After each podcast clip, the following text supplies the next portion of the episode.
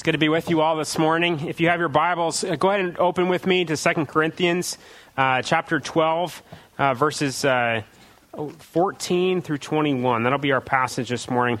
As we get in, into our passage, I want to talk a little bit about encouragement. Encouragement is something we all want.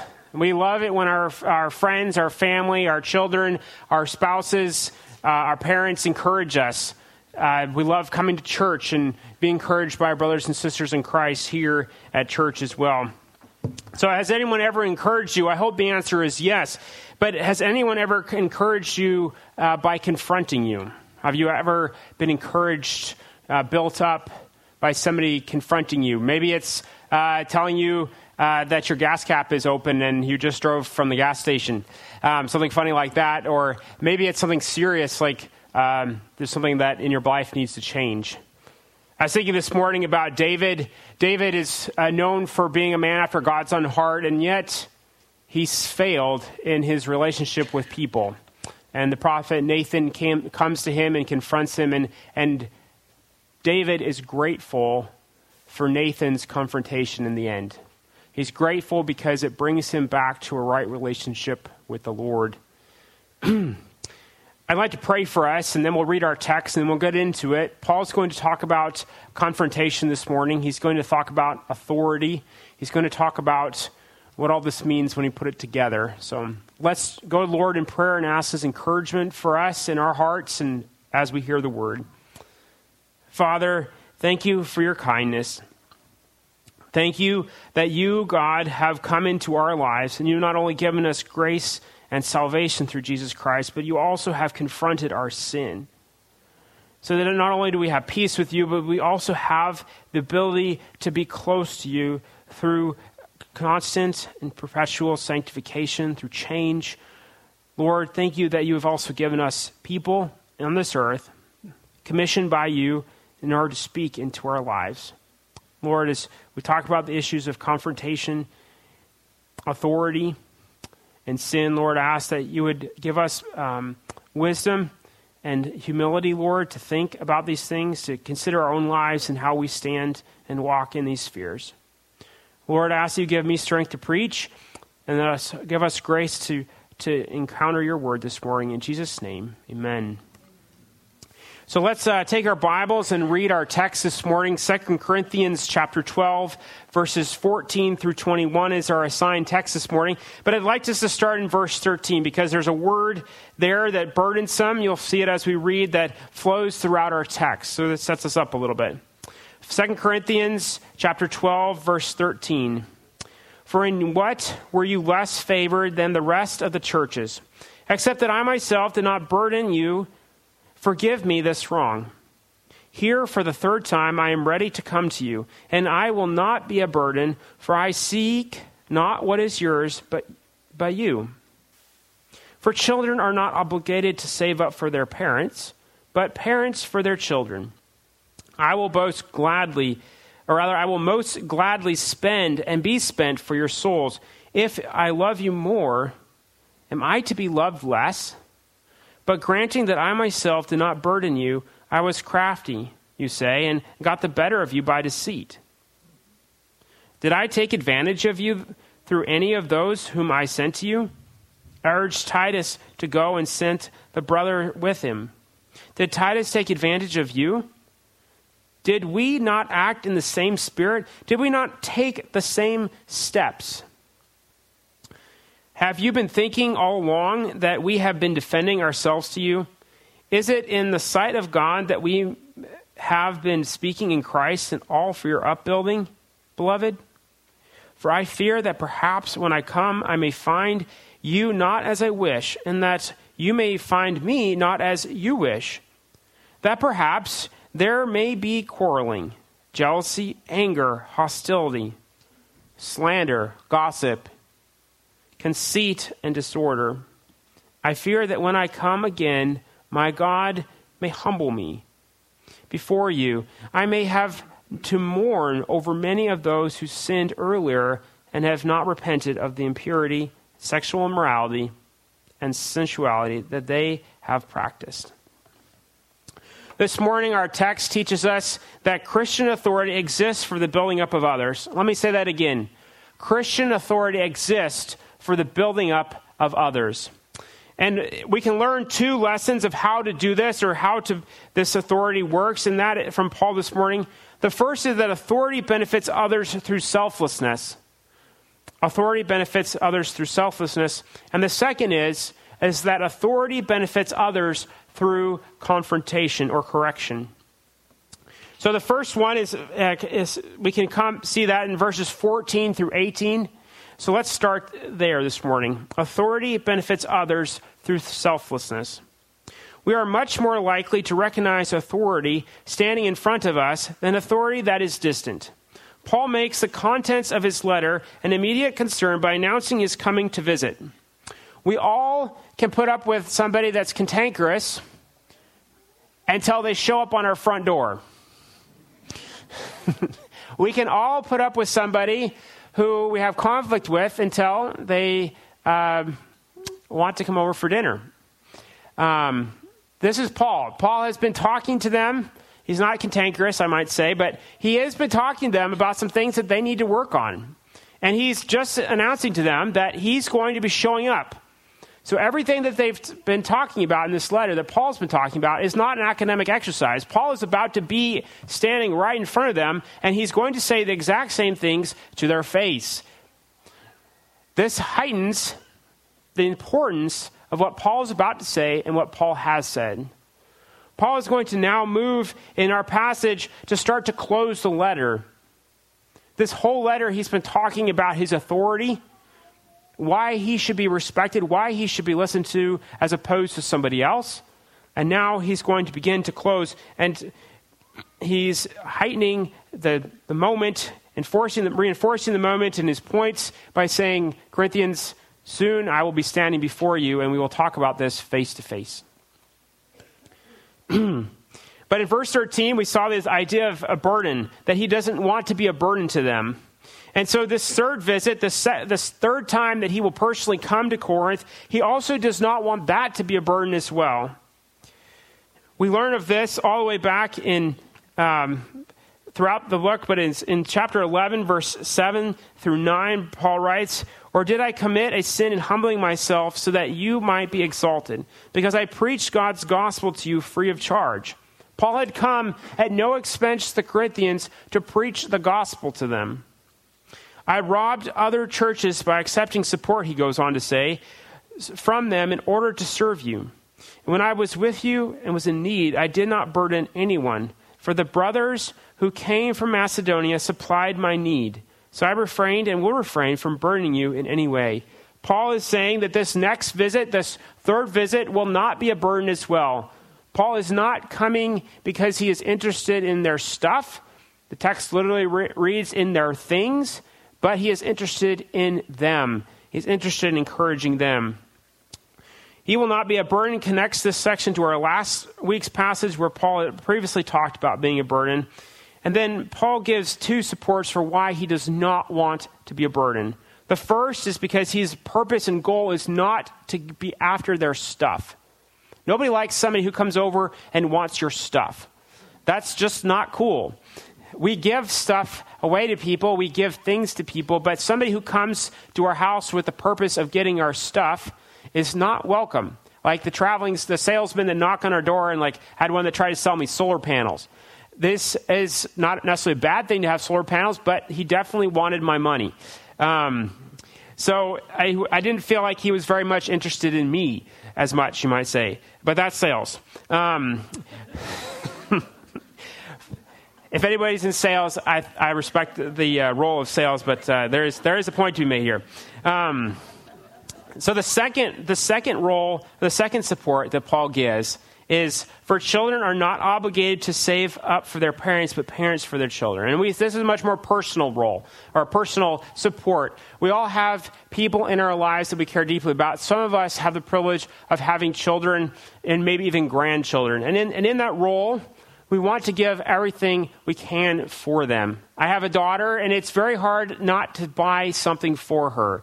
Uh, it's very hard not to want an experience for her that if I know that will benefit her. and I imagine if the Lord tarries and I am granted the ability to have grandchildren, that that, that, that tension, that, that pressure will only go up. Um, I know some of you have some personal experience with that, that privilege. Uh, this is what Paul is saying. He is, he is a parent. He is the one that has birthed them. He's the one that's come and presented the gospel to them. These are his children in the faith, and he wants to invest in them like a parent wants to invest in their children. Again, Paul is not interested in their things, their property, their money. He's interested in them as an individual, as individuals, as a church. Paul uses illustration of a parent's desire to provide for a child. And I think this also harkens back to the Proverbs, where the, the, the, proverb, the writer of Proverbs rather says, A good man leaves an inheritance to his children's children, but the sinner's wealth is laid up for the righteous. An inheritance, leaving something for that generation, investing, giving what we have for them, is a part of our lives. And Paul is claiming that as a parent for them in their faith, he wants to also encourage them. In his letter, Paul has not asked them for money for himself, but for those in need. You might, be might remember that indeed he has asked for their money, but it's not for himself. It's for the church in Jerusalem who's under great persecution. Paul wants them to realize that he is not coming for their money. He realizes that his role as a parent necessitates that he lives sacrificially for their sakes. And this brings us to verse 15, where it says, I will most gladly spend and be spent for your souls. If I love you more, am I to be loved less? So Paul's argument has been flowing somewhat like this. He says, I do not burden you. He doesn't want to be a burden to them. He says, I do not seek your money or your things. He says, I am glad to give up myself for you. And then he asks a question. He says, Your response is to love me less? Now, we know that the Corinthians are not in the room with Paul when he's writing this letter. They're, they're going to be. He's coming to them. He's just said that. So this question will have to be answered. This will, there will have to be resolution. But Paul, the way he writes this, doesn't say this is what is happening. He says, is this ha- what is happening?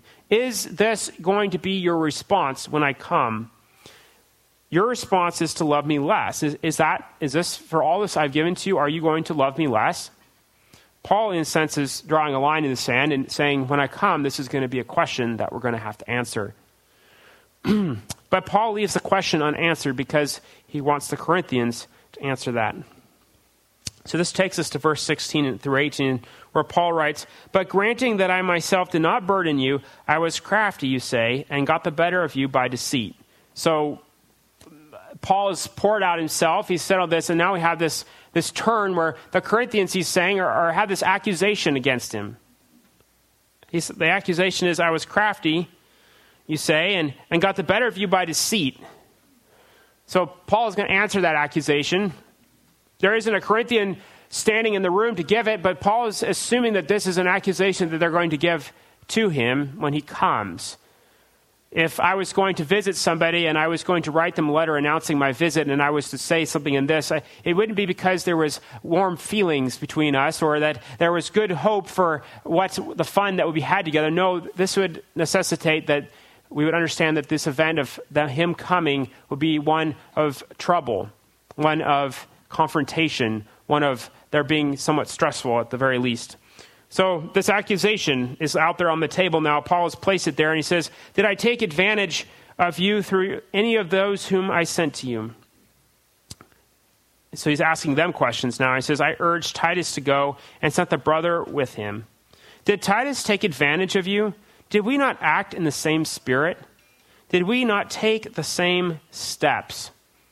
So we've seen the accusation that they're saying he was crafty, that he come uh, got the better of them by deceit. And Paul's response is that I have come to you and I formed the church. I, I came to you a second time. We called that the painful visit. And now intervening between that painful visit and my next, the third, or the third visit, I have sent people to you, and they have been in your midst, and you have liked them, and they have given a good report of you.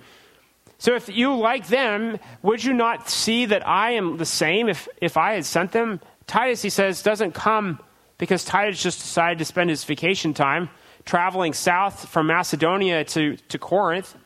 No, it's because Paul specifically sent Titus. Titus had come on behalf of Paul, and, Paul, and Titus had not deceived the Corinthians. He had not been crafty. So he's holding up his actions, the people that he has sent, that they have, that they have interacted with, as his defense. The answer to the attacks on leaders is their character. Let me say that again. The answer to attacks on leaders is their character. Paul holds up his character as being worthy of the same respect as those who had recently come from him. Paul's selflessness continued even when he was falsely accused and misunderstood. He demonstrated selflessness by giving up himself for them when the relationship was hard. Paul was even willing to travel to them. Investing in a relationship, even when it's hard, takes effort. It takes selflessness. It takes selflessness to write a letter to somebody who you're struggling with. It even takes more selflessness to go visit them. Paul is demonstrating this kind of character as he interacts with the Corinthians. His authority, his authority benefits others through selflessness. The Corinthians need him to come, and he is willing to live selflessly and to come. So, our second point this morning is that authority benefits others through correction. And this takes us on into the next section. Verse 19 in particular has this says this. It says, "Have you been thinking all along that we have been defending ourselves to you? It is in the sight of God that we have been speaking in Christ, and all for building or all for your upbuilding, beloved." So, uh, Corinthians, Paul is leveling another accusation the Corinthians might have against him, and that is that he has been spending this whole letter trying to defend himself whole, this whole letter trying to make himself look good. And if, we've, if you've been with us through this last year, you'll heard Paul defending his character over and over again through various means. And so we might draw the same conclusion as the Corinthians that Paul has been all about promoting himself.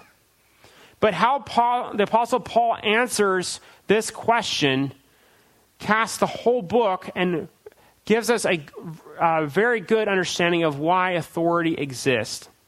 You see, Paul is going to not answer the question by directly denying that he's been building up his authority. No, he's not going to do that. Rather, he's going to answer the question by saying that I have been building up my authority not to build up myself, but you, Corinthians. You see, biblical authority exists not for the building up of the person who holds the office, but it exists for the building up of the people that that office is responsible for. We see this in our own lives. If you are a parent or a Sunday school teacher, or if you're a leader in the church in some capacity, God has given you a role, an office, in a sense, a role to, to carry out, to execute authority in the lives of others. And why is that? Is it so that it can be all about us? all about you as a leader, a Sunday school teacher, a parent, or whatever role that God has placed you in? Is it because that is the end goal is you, to build you up? That would be perhaps what the Corinthians are thinking of Paul, but that's not how Paul is answering the question. Paul is making the specific argument that his authority exists for the building up of others. And in this ca- case, specifically for the building up of the Corinthians. And so it is in our own lives, brothers and sisters. Our authority, whatever we have been given, exists not for our building up ourselves, but for the building up of others. so the Corinthians' accusation is, is that he has come to defend himself through this letter. And Paul responds in two ways. He says, uh, first, he says, Who is his judge? And then second, he says, Who is what is his authority for? And so we've talked about what the authority is for a little bit, but first Paul goes to who is his judge. So, in the, in the middle of verse 19, he recalls and he says, It is in the sight of God that we have been speaking in Christ. So, first off, Paul is not going to jump directly to defending himself, but to lay out who Paul sees as his judge. You see, as we and bro- brothers and sisters in Christ, as we learn and work through our lives, who our judge is matters greatly in how we act on this earth. If it is the per- people we're serving, or even if we appoint ourselves as our judge in a sense, This is not firm ground. Paul is specifically telling the Corinthians that your accusation is not the accusation that I am going to listen to. I'm going to listen to the one before whom I speak, and that is God Himself. Paul has already outlined this. He has already brought this up throughout the book. As early as 2 Corinthians chapter 2, uh, verse 17, he wrote these words. He says, For we are not like so many peddlers of God's word, but as men of sincerity, as commissioned by God, in the sight of God, we speak in Christ. There he says the exact same words that he has just said in 2 Corinthians chapter 2, verse 19. Paul knows that he speaks not ultimately in the, the sight and the for the judgment of the Corinthians, for, the, for in the sight and the judgment of God his Father. This is strong ground. This is ground that does not move. God is a faithful judge, both the things that we do right and the things that we do wrong. Paul wants to be accountable to that judge. That is the God who he fears, not the Corinthians. And so it is in our own lives. If we have children or Sunday, kids in our Sunday school classes or other things that we do in our lives that we have authority, if our judge, the one that we listen to, is our children, my daughter is a normal daughter. She doesn't like to be disciplined. But God has given me a role as a father to be kind, caring, patient, and it sometimes it has takes a step of discipline in her life. It's very important that we realize that we do that not because our children like it, because they don't, um, but because God has given us a role, and I want to be faithful to my Heavenly Father in how I execute what God has given me. we will be bold for what we fear. We will be bold for what we fear. If we are fear God, we will be bold for God. If we fear people, we'll be bold for them, but people are fickle. Much as strong as we want to be, and the, our friends are strong, and our kids are strong, and everybody in this world wants to be strong, we are ultimately fickle when compared to God. This text encourages us to build our foundation in how we act, not on the, the impressions and opinions of others, but on who God is and what He has said. But what is his authority for? And this, this is, again, I think Paul is beginning to turn the whole book from a defense of himself to an ex, uh, exercise of that authority that he's been building up. Um, several scholars will say that chapter 12, verse 19, is the purpose statement for the book. Why has Paul embarked upon writing this letter?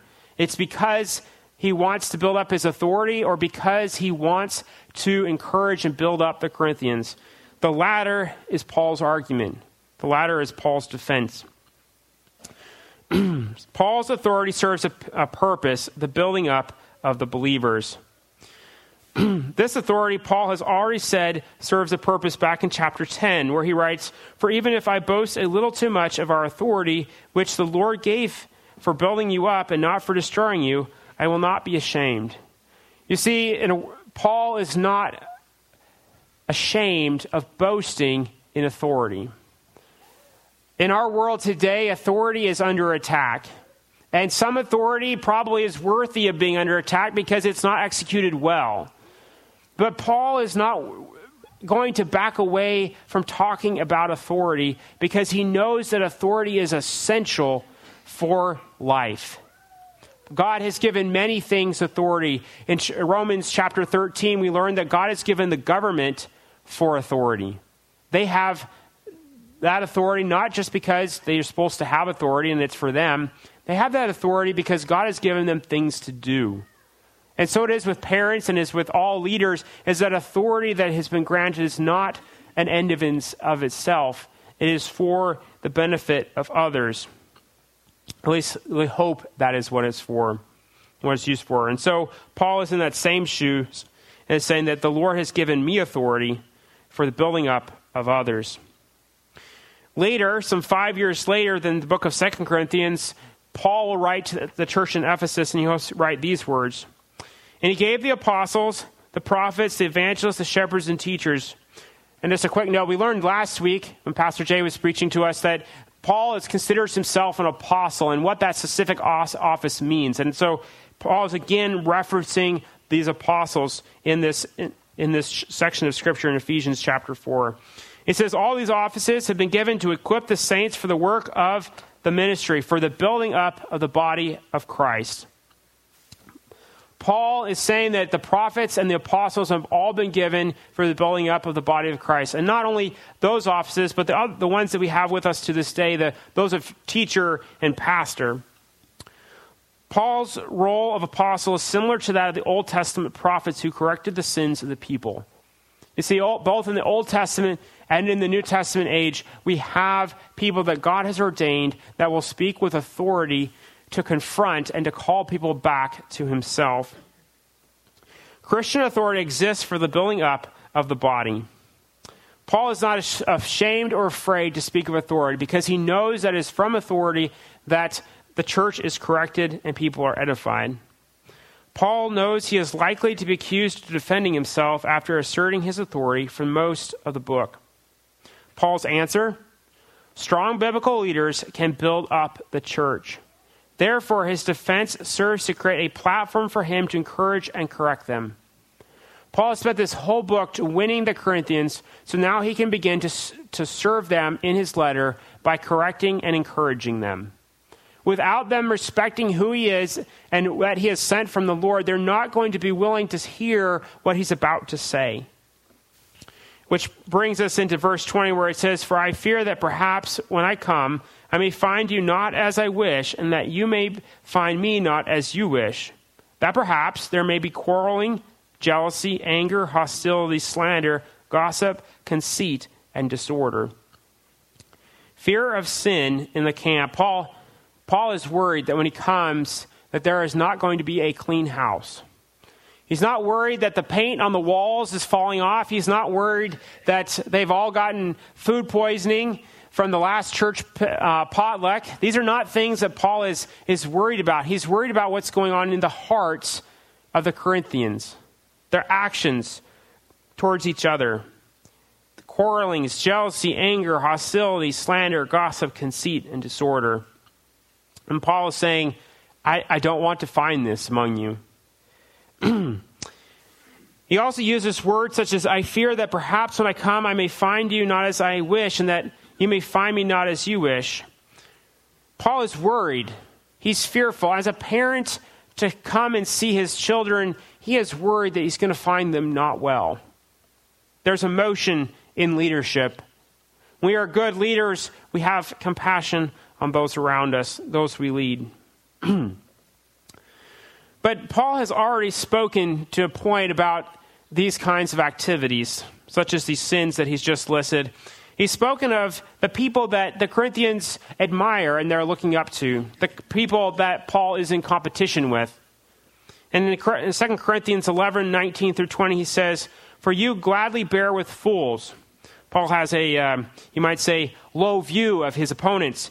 Um, being wise yourselves, that he's speaking of the Corinthians. He says, For you bear it, you bear it if someone makes slaves of you or devours you, or takes advantage of you, or puts on airs, or strikes you in the face. These are all external actions.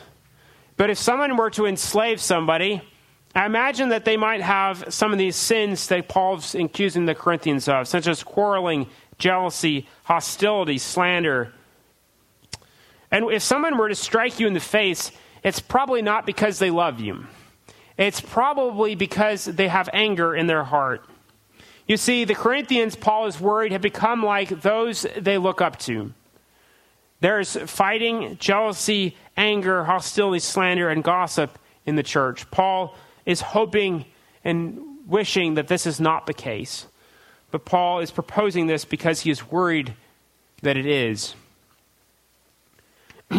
Those convinced of Paul's authority will respond to this correction, to this confrontation. They will understand who Christ was and those who lead like him. In other words, they will understand that Paul is like Christ, not those leaders that slap them in the face. Christ was selfless, compassionate, knew the realities of life, and did not shy away from it. And God the Father's authority was what Christ had. So it is with Paul. Paul is acting selfishly, compassionately. He is acting on the Corinthians' behalf. If they understand that this truly is Paul and this is what a good leader is, then they will be ready and able to listen to his rebuke. And so we go back through the book of Second Corinthians, not necessarily this morning, but we reflect on all that Paul has said and we see the purpose for why he's saying it. If we realize who Paul is, then we will realize that his message must be listened to. His confrontation and his care are real. Our last verse reads I fear that when I come again, my God may humble me before you, and I may have to mourn over many of those who sinned earlier and have not repented of impurity, sexual immorality, and sensuality that they have practiced. Paul sees God as sovereign over the Corinthians, even if it means that that sovereignty makes him humble through having to again deal with their sin. Paul realizes that this is going to be a hard visit and that God is not absent from this scene. Godly correction should be the compassion, or rather the companion of grief over the sins of those who we are correcting. God can use the sins of those we invest in to humble us. Paul's strong affection for the Corinthians means their choice to sin humbled and grieved Paul all the more. Do you have somebody in your life that you care for deeply whose sin and uh, actions grieve you? This is because we care for them that the, their actions grieve us all the more. Paul's acknowledging this fact in his relationship with them. so, what of this sin, this, the sexuality, the uh, sexual immorality, impurity, and sensuality? What of these things that Paul is listing? Well, this has a story, this has a track record. There's a reason why Paul is going to here. In the book of 1 Corinthians, chapter 5, it, the text reads, it says, It is actually reported, this is, he's accusing essentially the Corinthians of this. He says, It is actually reported that there is sexual immorality among you, and of a kind that is not tolerated even among pagans. For a man has his father's wife. This deep sin, this uh, gross sin that Paul is, is challenging them on, it's something that in their culture and even today is not looked on with favor. And yet the Corinthians were willing to tolerate it at that time. Paul is wor- worried that these people who had sinned have not repented. He's worried that this sin continues in their lives. So Paul is, is talking to them about sin in their life, and, he, and he's talking to them not because he's heard a report per se, but because he's, he's understanding who the Corinthians are and he's worried about them. And I want us to read a passage out of Galatians because I want us to lay the sort of the foundation of why Paul is worried about them that he will write in, these, in this way. Galatians chapter 5, verses 19 through 23 is a familiar passage to us. It talks about the fruits of the Spirit and the works of the flesh. And it says in verse 19, it says, Now the works of the flesh are evident sexual immorality, impurity, and sensuality. There we have those three sins that are listed in verse 21 of 2 Corinthians. But we go, it, the list goes on and it, it picks up some of those that we saw back in verse 20. It says idolatry, sorcery, enmity, strife, jealousy, fits of anger, rivalries, dissension, divisions, envy, drunkenness, orgies, and things like these. This is what characterizes the work of the flesh as opposed to the work or the fruit of the Spirit. I warn you, Paul goes on to write in Galatians, as I warned you before, that those who do such things will not inherit the kingdom of God. But the fruit of the Spirit is love, joy, peace, patience, kindness, goodness, faithfulness, gentleness, self control. Against such thing there is no law. Paul is worried that the Corinthians' actions are not in keeping with salvation. He outlines that these sins, and in Galatians, he lays it out that these people who do these things will not inherit the kingdom of God. Now, this is not new that Paul has some concern about the Corinthians. As early as chapter 6, or if not earlier, we've seen that Paul is worried about their salvation. In chapter 6, verses 1 and 2 of 2 Corinthians, Paul writes, working together with him being that is God, then we appeal to you, not to receive the grace of God in vain.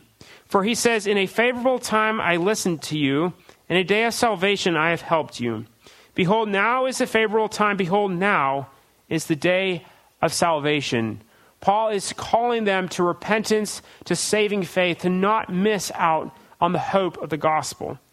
You see, Paul, who called them brothers and sisters in the opening of the book, is writing to them to make sure that they are indeed in the faith. And this carries on into our passage where he's confronting their sin.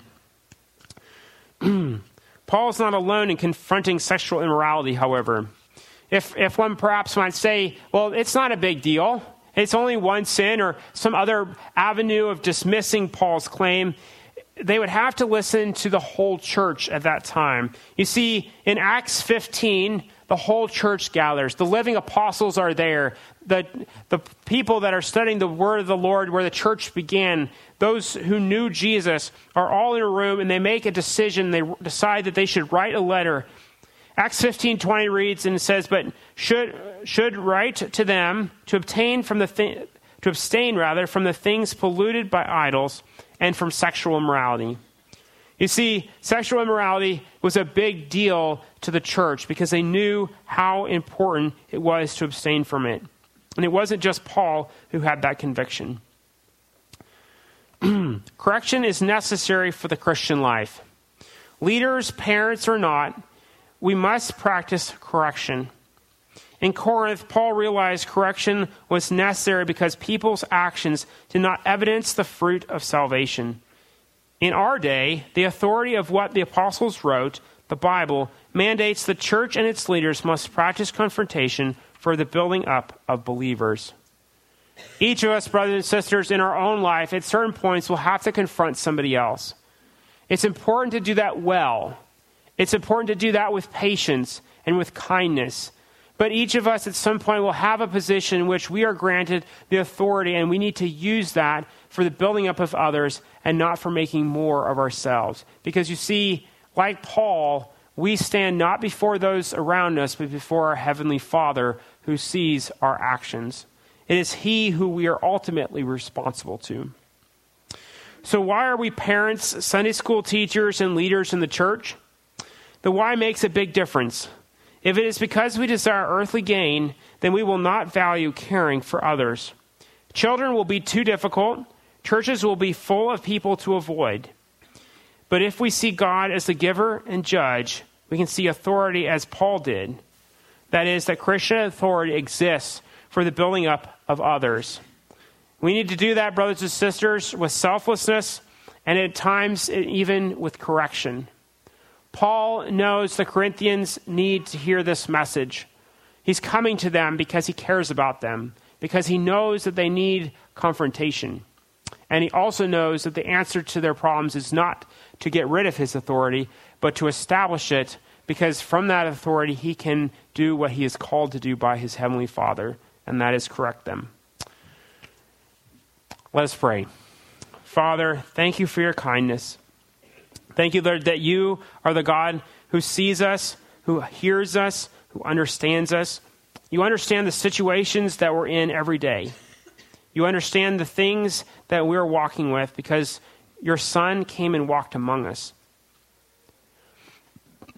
Thank you, Lord, that you are God. Thank you, Lord, that you are the God who hears us and sees us. Lord, thank you, Lord, that you are the one that walks with us through the times when we have to be confronting others who walks with us when others grieve our hearts. Please, Lord, establish us on a firm foundation of who you are and what you think of us.